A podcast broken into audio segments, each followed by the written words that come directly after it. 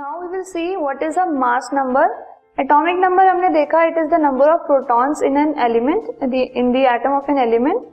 mass number of an element is the total number of protons and neutrons present in one atom of the element जितने protons and neutrons present होते हैं एक atom के अंदर it is equal to the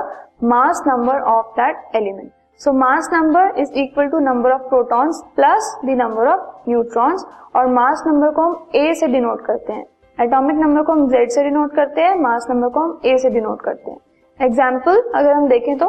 अगर हमारे पास number of protons given है 11 and number of neutrons given है 12 तो the mass number will be equal to number of protons plus number of neutrons which is equal to 11 plus 12 that is 23 so we can say that mass number is equal to atomic number plus number of neutrons क्योंकि number of protons is equal to atomic number of an element you will see some more examples first You have to calculate the atomic number of an element whose atomic nucleus has mass number 23 and the neutron number is 12. Total neutrons है 12 and उसका mass number 23 है। आपको ये बताना है कि उस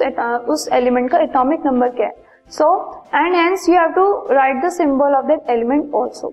we know that mass number is equal to atomic number plus number of neutrons अब मास नंबर हमें गिवन है 23 एंड नंबर ऑफ़ न्यूट्रॉन्स हमें गिवन है 12 तो एटॉमिक नंबर हो जाएगा 23 three minus twelve that is 11 so the element having atomic number 11 is sodium और उसका सिंबल होता है Na.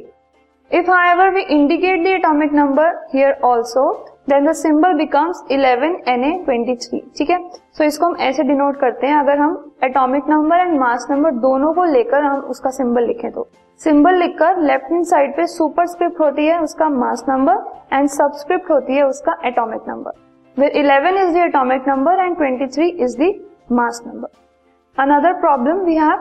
the number of electrons in an atom is 8 and the number of protons is also 8. ठीक है electrons and protons 8 8 है now what is the atomic number of the atom and what is the charge of the atom अब इस case में अगर हमारे पास एटॉमिक नंबर की बात करें so it is equal to the number of protons so इस केस में प्रोटॉन्स हमारे पास है एट सो एटॉमिक नंबर भी हो गया एट एंड आपको ये गिवन है कि एट ही प्रोटॉन्स है एंड एट ही इलेक्ट्रॉन्स है. So same number of negative charge भी हो गया एंड सेम हमारे पास पॉजिटिव चार्ज हो गया. So the overall charge of this atom is zero